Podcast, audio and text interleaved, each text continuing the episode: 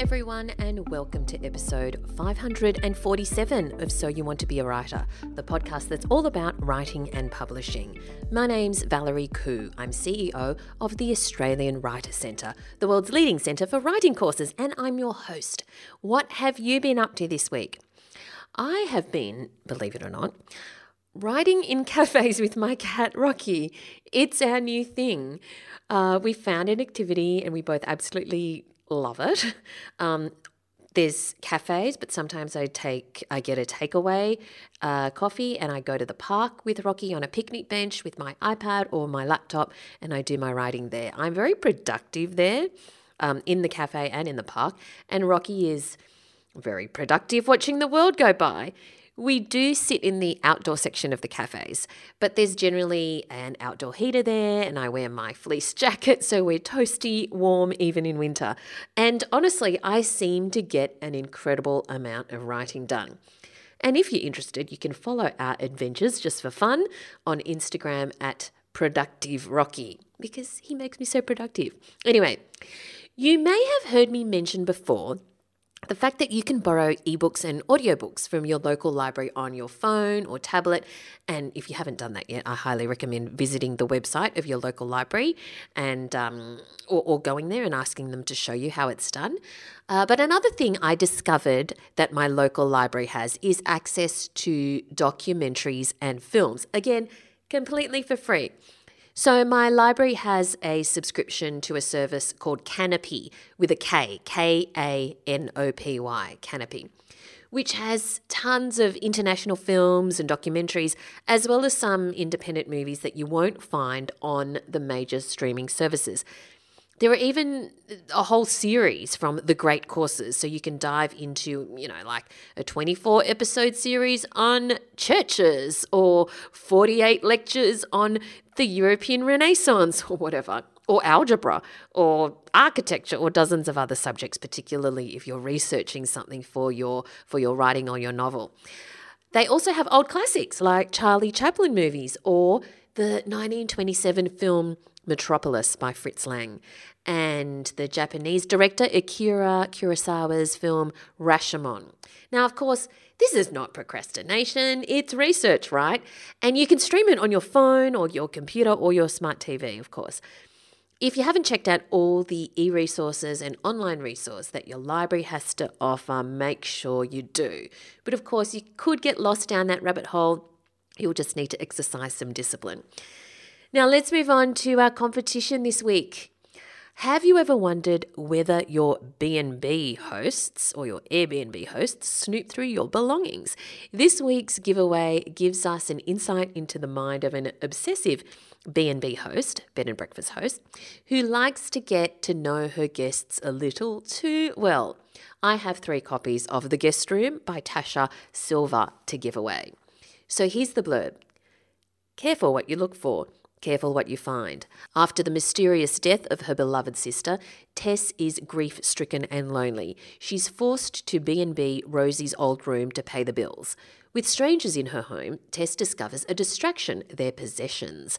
Tempted into the room while they're out, she goes through her guests' things, imagining the stories they hold. These forbidden glimpses into their lives and the chance of being caught are a momentary thrill. The only thing she can feel through the numbing pain of her loss and the so far fruitless police investigation. When handsome and inscrutable Aaron takes the room, Tess finds his diary. The entries are about an unnamed woman, crush, or obsession. Slowly, his writing takes a darker tone, and Tess can't stop reading. In her compulsion to know, to uncover the truth, there's something Tess fails to notice. She's being watched. Everyone has their secrets. This one is closer to home. There you go. Well, I have three copies of The Guest Room by Tasha Sylva to give away. Just go to Writer Centre com.au slash win and entries close on the 10th of July. And just follow the instructions there. It's very easy to enter. That's writerscentre.com.au slash win. And of course, if you're at that URL sometime in the future, don't worry, there'll be some other fantastic competition for you eh, to enter. And now, are you ready for the word of the week? Well, I hope you are, because the word of the week this week is retiform. That's R E T I F O R M, retiform. What does it mean? It's an adjective meaning net like or having crisscrossed lines. So I guess you could say the city was divided into sections by the retiform tramway system. There you go. Try and use that in a sentence this week. Retiform. And that was the word of the week. This podcast is brought to you by the Australian Writers Centre, a world leader in writing courses. Our popular course, Crime and Thriller Writing, is the perfect course if you want to write a gripping page turner. You'll learn about the different types of crime and thriller fiction, ingredients every good story needs, how to manage characters, pace, suspense, and climax, publishing options, and much more all in this five week course with Zoom sessions with the wonderful crime and thriller writer L.A. Larkin, who will give you personal feedback on your writing every week. Find out more at writerscentre.com.au slash crime. That's writerscentre.com.au slash crime. Now let's move on to this week's Writer in Residence. Today, I'm talking to Tim Ayliffe, who has been a journalist for more than 20 years and is the managing editor of television and video for ABC News and the former executive producer of News Breakfast. He's travelled very widely, uh, but before joining the ABC, he worked in London for British Sky News. A few years ago, he started writing global crime thrillers featuring former foreign correspondent John Bailey. He's the author of The Greater Good, State of Fear, The Enemy Within, and his latest novel is Killer, Traitor, Spy. Thank you so much for joining us today, Tim. It's great to be here. Thanks for having me. I'm so excited about this. I devoured this book. Um, for people who haven't got their hands on a copy yet, and everyone should go go buy one, um, can you tell us what it's about? So this picks up the fourth book in the John Bailey series, um, and everything in my books uh, either has happened, will happen, or could happen, which is the sort of rule in which I write by. Um, Bailey's got a really interesting backstory, and um, He's a former war correspondent who carries a lot of trauma after being kidnapped and tortured um, in Iraq. Um, so this book um, picks up where he's um, he there's been a um, a, poisoning of um, a woman in Sydney, a mysterious sort of poisoning, and he has a connection to this woman who's actually in the greater good. this is the first time we see her again since the first book, and so he, uh, you know, hears about this. He gets questioned by police because he was the person that dropped her off to the hotel where she ended up being poisoned. And um, so he starts finding out, trying to find out exactly what happened to her, and it leads him into um, understanding that, or discovering that there was a, um, a Russian businessman that she'd been spending the night with in this hotel, and then he stumbles across. Uh, well, he um, then um, discovers that his old friend, a CI officer called Ronnie Johnson, um, is actually looking into the same thing, and that this poisoning links all the way into the corridors of power in Canberra, where um, there are, you know, concerns that um, the Russians have somehow infiltrated our intelligence agencies. Now, I want to emphasize to people that the, even though this is the fourth book in the John Bailey series, it is a standalone novel. You can read this novel without having read the first three, but I guarantee you that if you do, if this is the first John Bailey novel you read, you're going to want to read the rest. Um, so, where did this idea come from, the premise for this particular novel? Well, look, I was really interested in what Russia has been doing abroad in terms of whether it's you know attempting to disrupt elections in the United States or um, some of their other covert, you know, actions whereby you've heard I, I, talk about, I write about Havana syndrome in this book, where um, it's a really mysterious attack um, that has been happening mostly against US um, uh, CIA officers or State Department officials in uh, embassies abroad, where um, it's thought that these mysterious microwave weapons have been used um, in these attacks. And I'd read about this and I thought, wow, you know, this is something of, of Le Carre spy thrillers. Um, and but you know, in, in that I guess definitely as a nod to Le Carre with this books, including in the title. Um, but what what is old is new again. I mean, the old Cold War fractures are, are, are, well back in in our lives. And I started writing this book over two years ago, so it was about a year before the Ukraine conflict started. Um, but um, Putin had been making a lot of noise um, sometimes subtly, sometimes not so. Um, we'd seen his, you know, military action, you know, in Ukraine, you know, previously in Crimea, um, but um, he he wrote this. He gave this speech um, in I think it was 2021, where he talked about how effectively Ukraine was a part of Russia. Um, he'd made his intentions really clear with that, and in reading that speech. I was really intrigued um, about what comes next. So, not knowing that there would be a full blown war in Ukraine, and it's you know obviously incredibly sad what's happening there.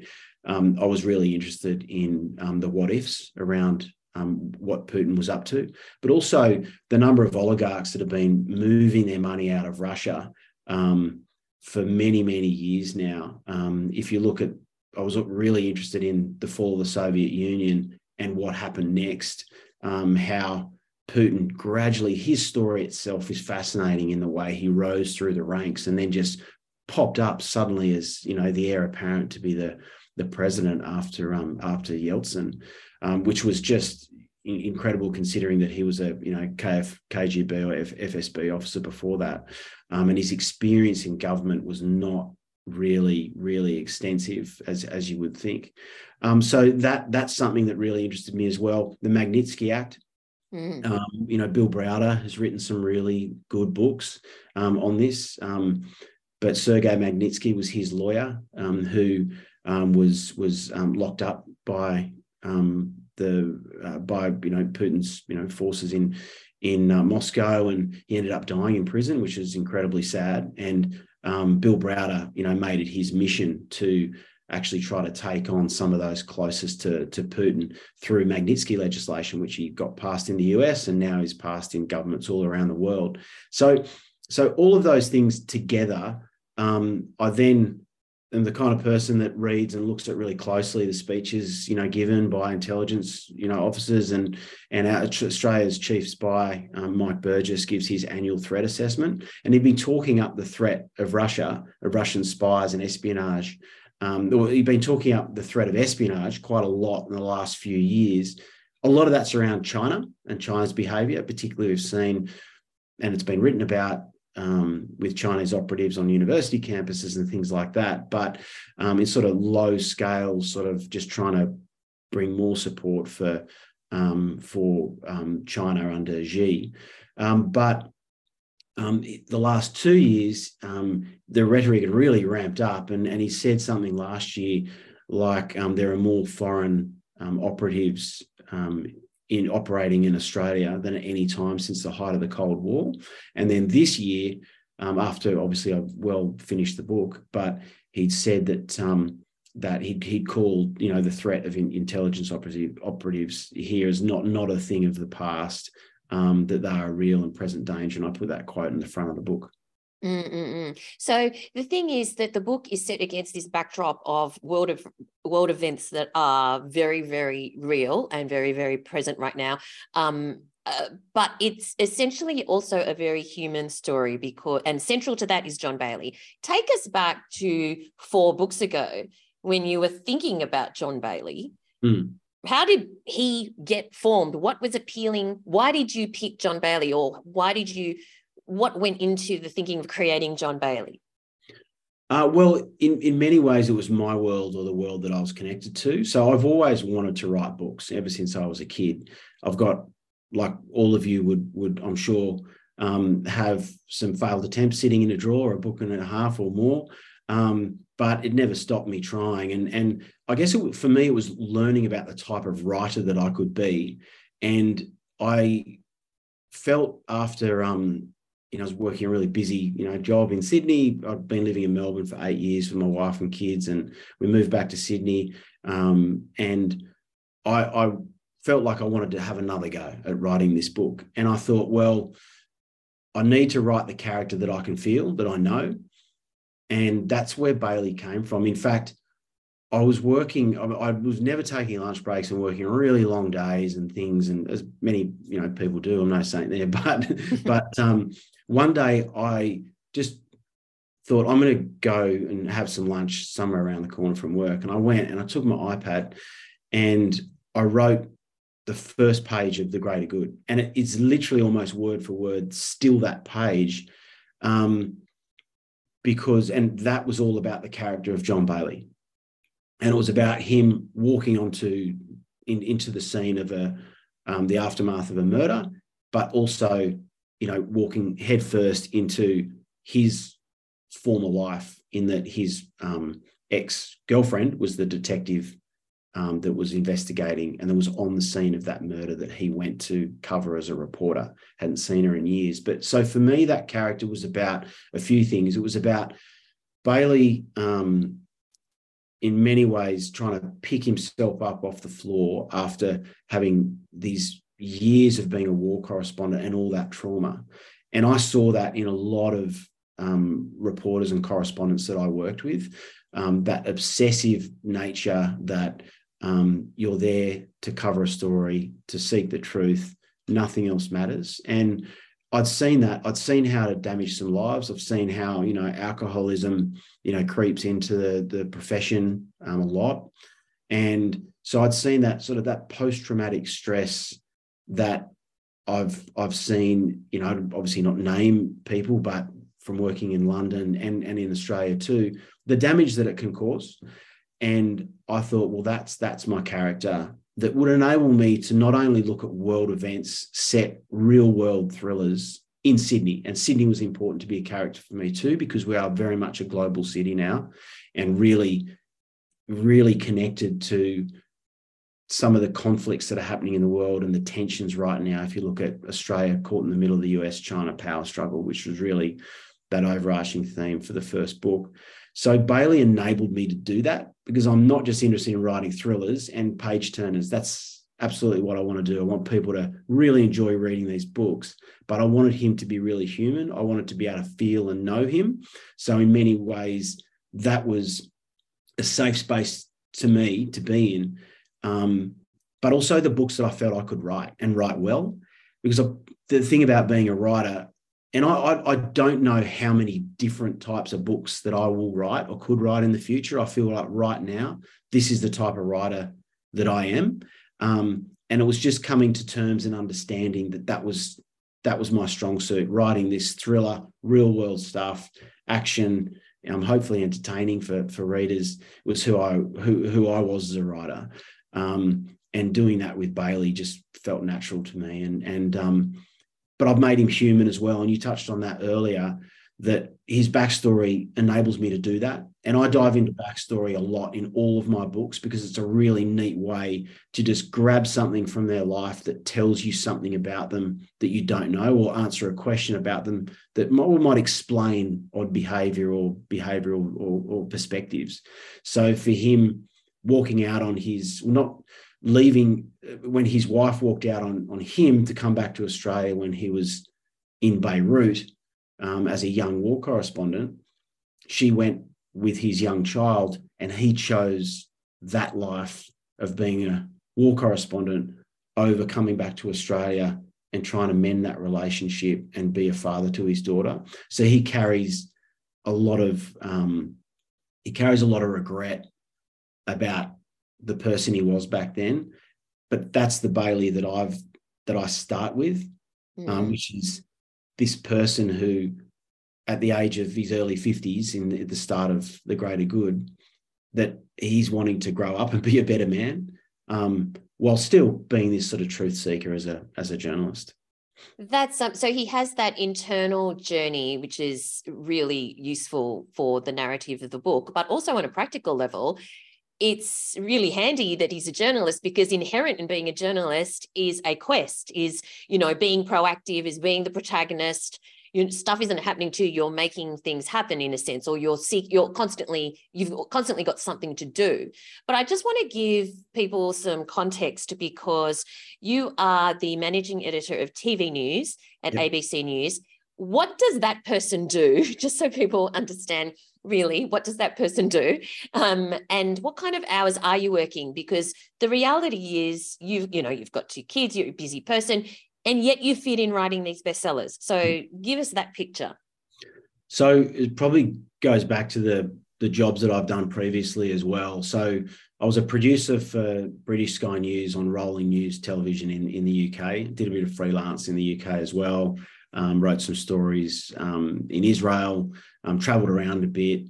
Um, and then when I came back to Australia, um, that overseas experience um, led me in good stead for some jobs. And I was pretty young, I was 26. So started working for the ABC and was part of the team that set up ABC News Breakfast. And then I was executive producer of that show for about four years before I became um, TV news editor, which oversaw the seven o'clock news nationally um, before I moved into being managing editor, which now oversees TV news, news channel, and all that as well, and still news breakfast and nationally the seven o'clock. So for me, um, I've been a, pro- a, producer, so I'll work with um, with reporters, correspondents out in the field on their stories um, and make coverage decisions um, for the broader ABC, you know, with some of my senior colleagues around where we're going, what we're doing, um, and the kind of coverage we should be doing. Um, but then right back in, I guess, in my career, you write down to, you know, ghostwriting a lot of scripts, or you're you're writing um, uh, longer form stuff as well. Um, so because I'm in the room where a lot of decisions get to be made, and I work with so many amazing people at the ABC, um, I've had a window into even more stories um, and of what the stories we might be covering, the people we're talking to. And of course, I bring stories as well um, into the ABC from contacts of mine um, at times. Uh, but um, I guess um, I get a bird's eye view into often some really interesting, fascinating sort of investigations and things that we're doing. So for me, my my job is just like research. You know? so mm-hmm. I've got um, really um, fascinating, brilliant people that I work with every day that I get to you know talk to and pick their brains on things. Uh, so yeah, my day job's like research is the way I usually talk about it. Mm, research for your book, yeah, absolutely. So, what? Yeah, um, research for crime thrillers, exactly. Yeah, yeah, which is which is great. Now, but the thing is, news doesn't stop. News happens all the time. So, what kind yeah. of hours do you work, and when do you actually write your books? the first book was a bit messy in terms of when I would write. It would just be finding a window wherever I could, late at night, early mornings. Um, but after the first book, and I'd signed, I was lucky enough to sign a three book deal with that one. That I went, okay, if this is going to be something that I'm going to be able to try to do, I need to figure out like a writing regimen that works. So that's weekends. I just write on weekends. Um, so yesterday morning I got up at four thirty. I wrote till about ten. Um, actually, I wrote till about nine and took my daughter to netball. And then I love kids sport. I never miss. I've got a young son and daughter, and he plays rugby. I coach his team, and um, I'm always there for my daughter's netball as well. And then this morning I got up at five thirty and I wrote from five thirty till nine thirty. So it's weekends, and and I, I never really touch a novel during the week because my day job is really busy. So I get into work. I mean, I start consuming news, reading, listening, everything from around six in the morning, and I'll be in at work um, between seven thirty and eight, and then I'll leave work anytime from five to seven, I guess. Yeah, because the yeah. thing is, when you are a news editor, you not only are you bombarded with more um, uh, information than the average person, you mm. actually have to consume and understand it because you have to then make decisions on what to curate. So it, you just wouldn't have the bandwidth, I imagine, to then write your novels during the week.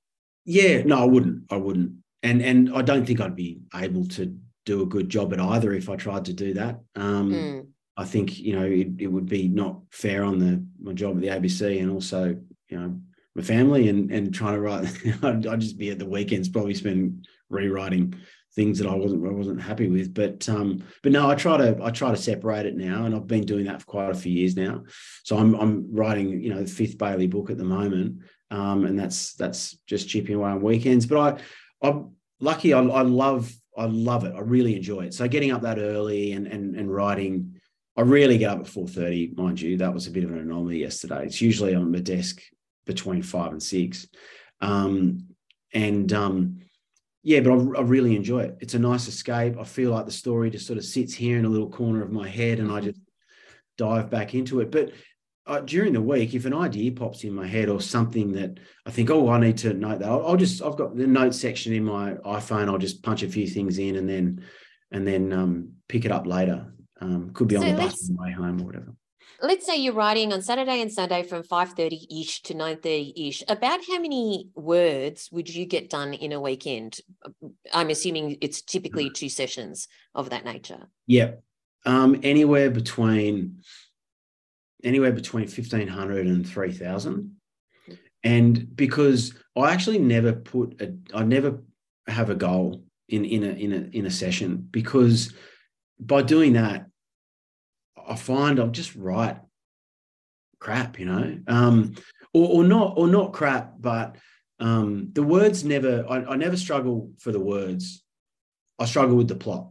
The plot is the thing that is is the most difficult thing. And it should be because if you're going to surprise the reader it's not going to come to you in a, in a moment you know? Like you need to work hard for that sometimes. So last weekend was a real wrestle for me. I'm in the belly of the book at the moment where i'm in that sort of 35 40,000 words where you you're in there and you go okay the decisions i need i'm making now um, are so important for the next 20 30,000 words and all the way to the end that if i just write I'll write my way into a corner that I can't get out of. So this morning, sorry, yesterday morning, so it was quite torturous. Yesterday morning, I was, I, I rewrote a little bit. Just sometimes I will write through the previous chapter or two just to tidy things up, but get my head back in the space of where I need to be.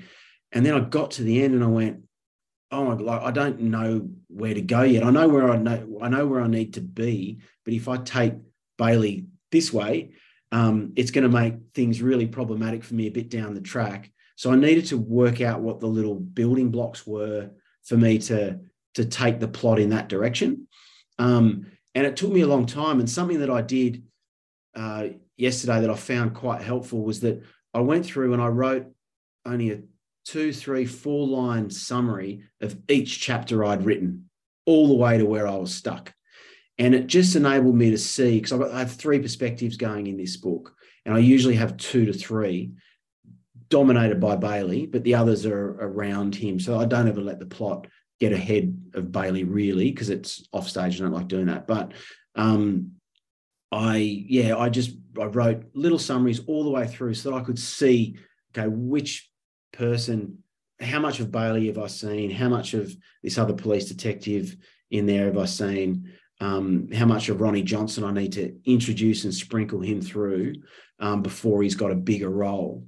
So that enabled me to see that as a structural thing. Some people like doing that using a, a program or, or putting it on a cork board or whichever ways. You know, I could see one of one of the people um, behind us there has got sticky notes all over the wall, um, which is you know awesome. And it's whatever works for you. So don't ever grab someone else's way of working and try to make it don't be a square peg fitting into a round hole. You've got to work out what works for you. It's just hearing lots of different ways to do it. And that's that's what what i do. And yeah so this weekend um, i did all that plotting yesterday and then sat down this morning you know got my coffee and and um, turn the heating on. I write in this little room, which you can see behind me in the backyard. It's re- it gets really cold at the moment, but I've got a heater in here, so pumped up the heating, and I just wrote through for three hours. It felt great, you know, and I really yeah. know exactly what I tried, what I needed to do. But it's because of all the pain of yesterday. So,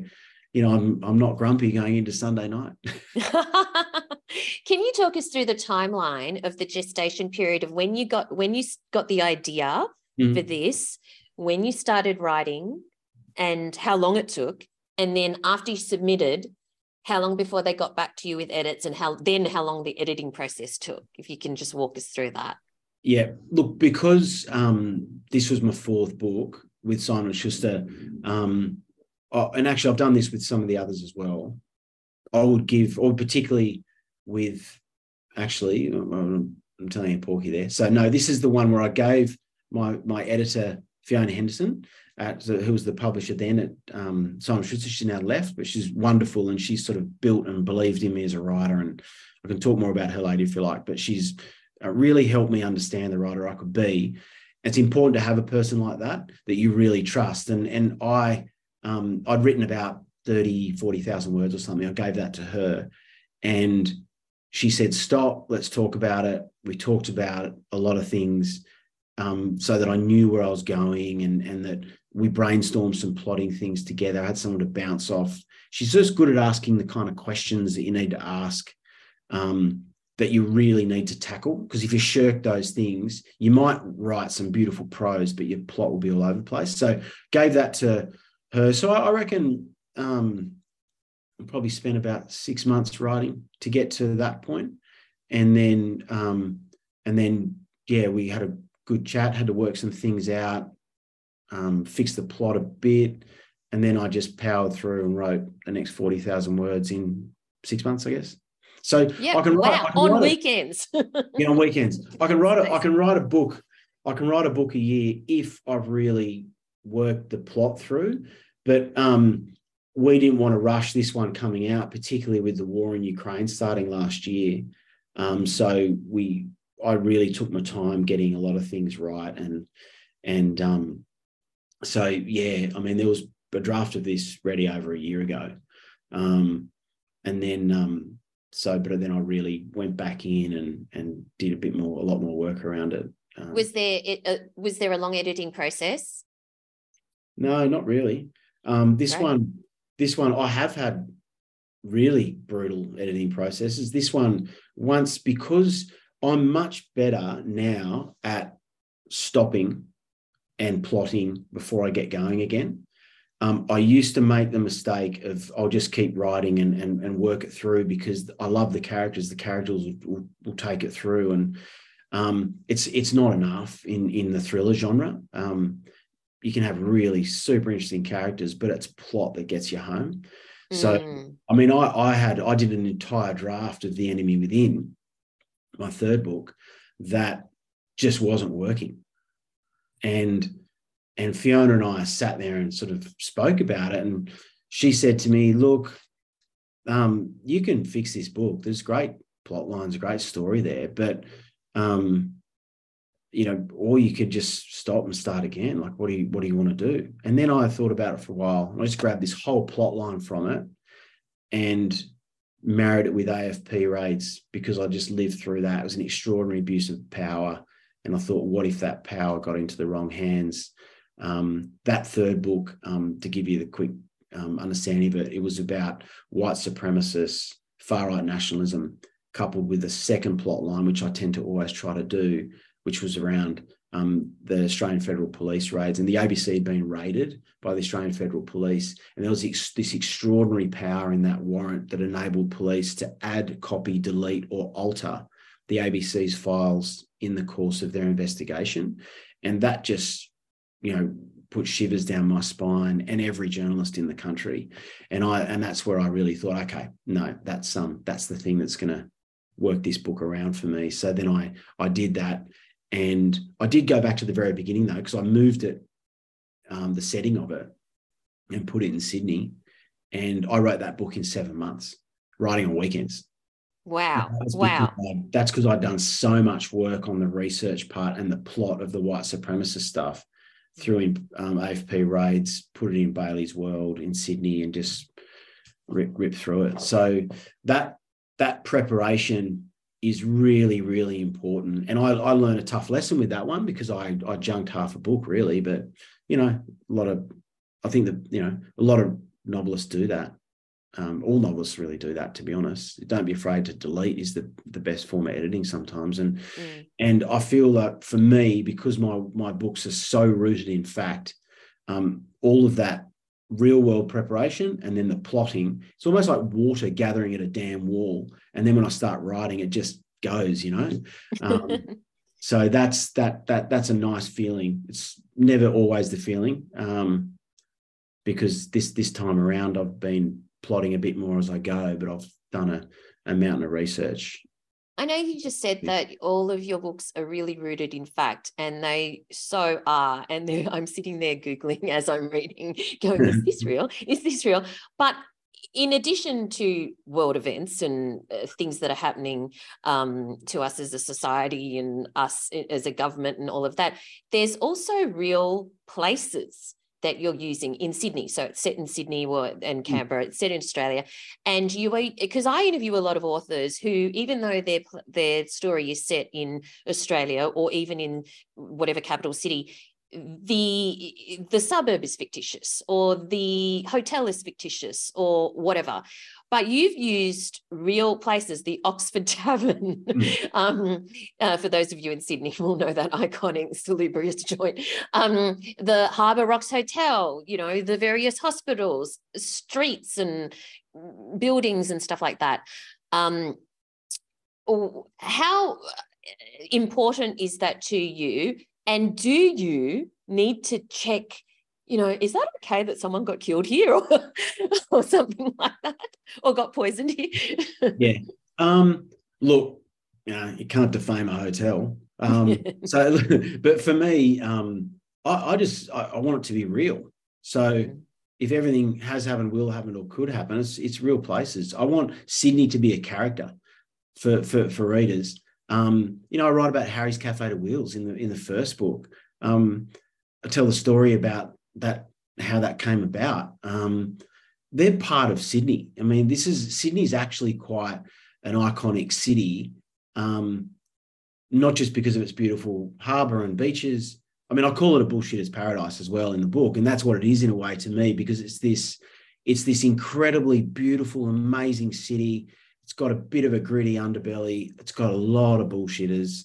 Um, it's a bit of an LA on on this side of the world sometimes, but it's it's an interesting character for me, and I want to, I want to tell the story of the place, warts and all. So, um, so using real um, real pubs or real hotels um, is is something that I, I enjoy doing, and it's important to me. However, I do make up some stuff in terms of I, I do have some fictitious pubs or a fictitious street um, where something happens because yeah i don't want to get too close to the bone on if if if um if i've said something as horrific as had something that's happened there or particularly in this third book when it was around racism and stuff i didn't want to pin that on a location where people go oh that's that's that's a bit not the kind of place i'd like to go to. So so yeah you've i, I need to use artistic license a bit um with some with some places, but yeah, keeping it as real as possible is important. So you mentioned before that it's it needs to be plot driven, but your characters are also pretty interesting and multifaceted. But the thing is, when you're writing a book set in this world, spy kind of world, there's a lot of tough guys, right? There's there's an alpha male and there's another alpha male and there's another alpha male. Um, but and yet they're very distinctive. What did you need to consciously do to make sure that readers could immediately, you know, differentiate them without having to try too hard? Oh, I think motivation, what motivates people. So for for Ronnie Johnson, it's the idea that America's, you know, this incredibly flawed but amazing experiment of democracy that needs to be defended um, at all costs, no matter what. And that's where the whole idea of the greater good comes from. That's why I use that as a title. Um, and for Bailey, it's it's chasing the truth um, and doing it the right way. He doesn't like crossing lines. So that's a distinction for those two. But the female characters in my books are always super important for me um, in that um, I want them to play like big roles. So Annie Brooks is is this very flawed but brilliant um, television journalist that Bailey has a long history with, who is really good at you know digging and getting people to talk as well. Um, and of course Sharon Dexter, who um, is in my first two novels, uh, who's just this in, incredible. I mean, I think I fell in love with her writing her because she's just this the strongest um, you know police detective who's just made it in this man's world where there was dirty cops around and people um, you know trying to undermine her, not just for being someone who, like Bailey, is tracing the, the, the truth and justice, but because she was a woman as well. So, um, yeah, big characters are really important for me. And yes, I think I want them to complement each other. I don't want what I never wanted to do with any characters uh, in in in the story outside of Bailey. I didn't want them to be window dressing for Bailey's character each of them have their own starring role in these books and it's why i choose different perspectives to have different perspectives in there because they're not there to you know be supporting roles for bailey. Um, they're there to help him explain the world and and that's you know that was in, in, important for me. So you do have strong female characters um, in this novel and it is um, do you do you do anything to get any feedback or insight into that because there was like one scene i remember thinking how did he know that how did no guy i know would write that so, do you have readers or anything like that to yeah yeah yeah i do um and look on on the my my, my sister-in-law um is a she's a journalist and and I hope she writes a book one day. I think she's got it in her. Um, but she she has given me some good feedback, you know, on on female characters.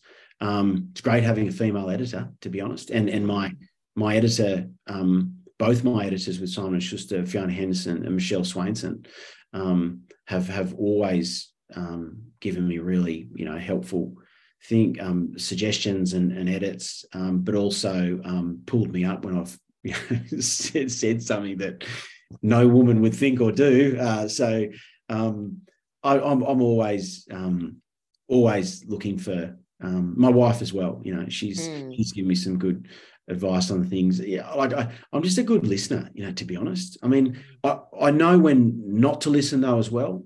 Um, when you really just need to hold firm on what your idea of the plot is um, or, or what the story I'm trying to write, that's got to be you. So that's got to be from you. So if you you can't fold on some things because otherwise, you know, do something else.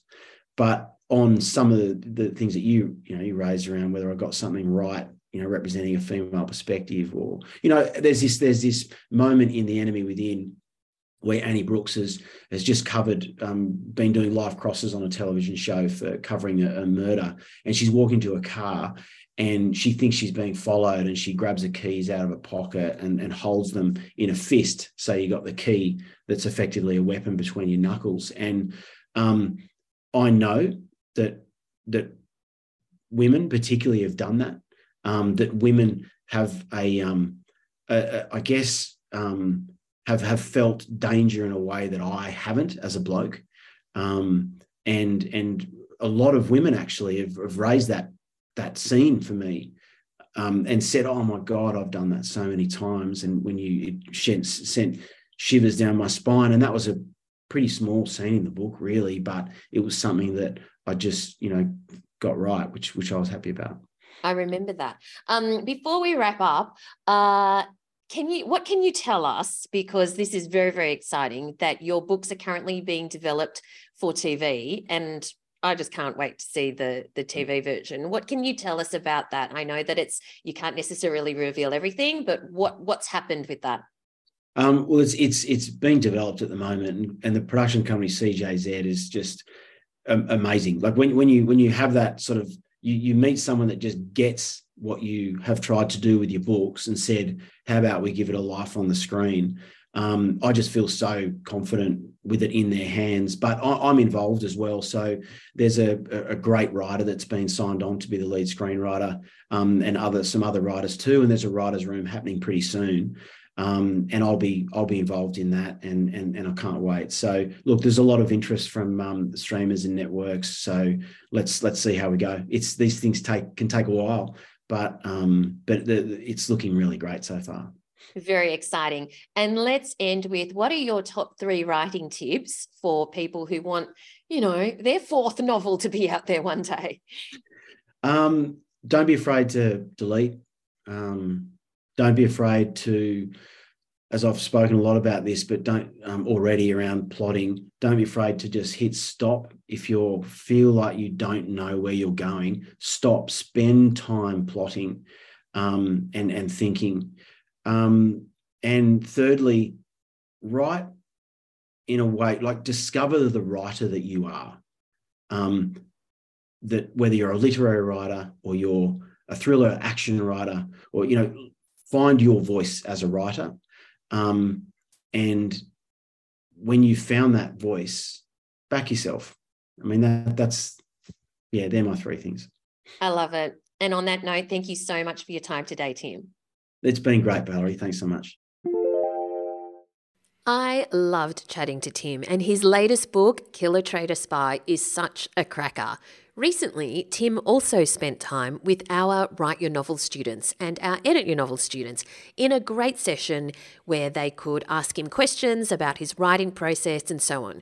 And we did it on Zoom so that students from all over the country could participate. This is actually part of the Write Your Novel program where we invite students to industry events and where they get to meet authors like Tim and editors and publishers and so on. The Write Your Novel program is what you work towards because most students first do creative writing stage one, which is five weeks.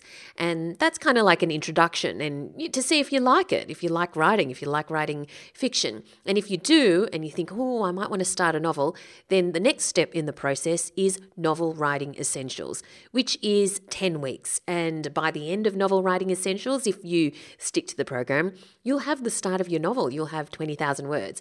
And that will help you get your 20 your, 20,000 words written because that's what you need in order to get into the Write Your Novel program. And that helps you basically finish your entire novel. So you and um, your cohort, your classmates are there every step of the way supporting each other. And that is over a six month or 12 month period, depending on, you know, what suits your lifestyle and, and what's, what, what else is going on in, in your life. All right. So again, fantastic. I'm so thrilled we were able to get Tim on the show. Now, before I leave you, fun fact for you. Do you know your serif from your sans serif? Aha! If you've been listening for a while, you probably know that I love typography. And in the typography world, fonts usually get divided into two broad categories serif and sans serif. Serif fonts are ones like Times New Roman. So if you can picture the capital letter T, which in its simplest form is just one vertical line with a horizontal line on top, well, with the serif font, the horizontal line will have the little extra bits at the ends, kind of like the curly bits and stuff. And the vertical line will have that little stand at the bottom, that little pedestal thing at the bottom. Those extra little lines or decorations are called serifs. And fonts without serifs, like Helvetica and Arial and so on, are sans serifs or sans serifs, depending if you want to say it the, the French way, which literally means without serifs.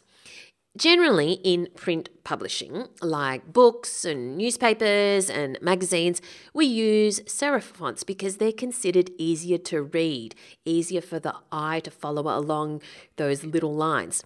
However, on websites and apps, fonts tend to be sans serif because they are cleaner and allow for more white space. There you go. So I know uh, that some of you already knew the difference, but in case you didn't know the difference between serif and sans serif fonts, that's what they are. Okay, now we've come to the end of this week's episode. Thanks so much for joining me. I really appreciate you having me in your ears and learning from the authors that I have on the show. Uh, feel free to join the Facebook group. We have a fantastic listener community on Facebook. I'd love to see you in there. It is um, on Facebook. Just go to Facebook and search for So You Want to Be a Writer podcast community and request to join. Love to have you in there. And of course, you can feel free to connect with me on social media personally. I'm on Twitter at Valerie Khoo as well as Instagram at Valerie Khoo. And uh, if you want to have a peek into my other life, uh, that's over at valeriekhoo.com. Thanks for listening, everyone, and I look forward to chatting to you again next time.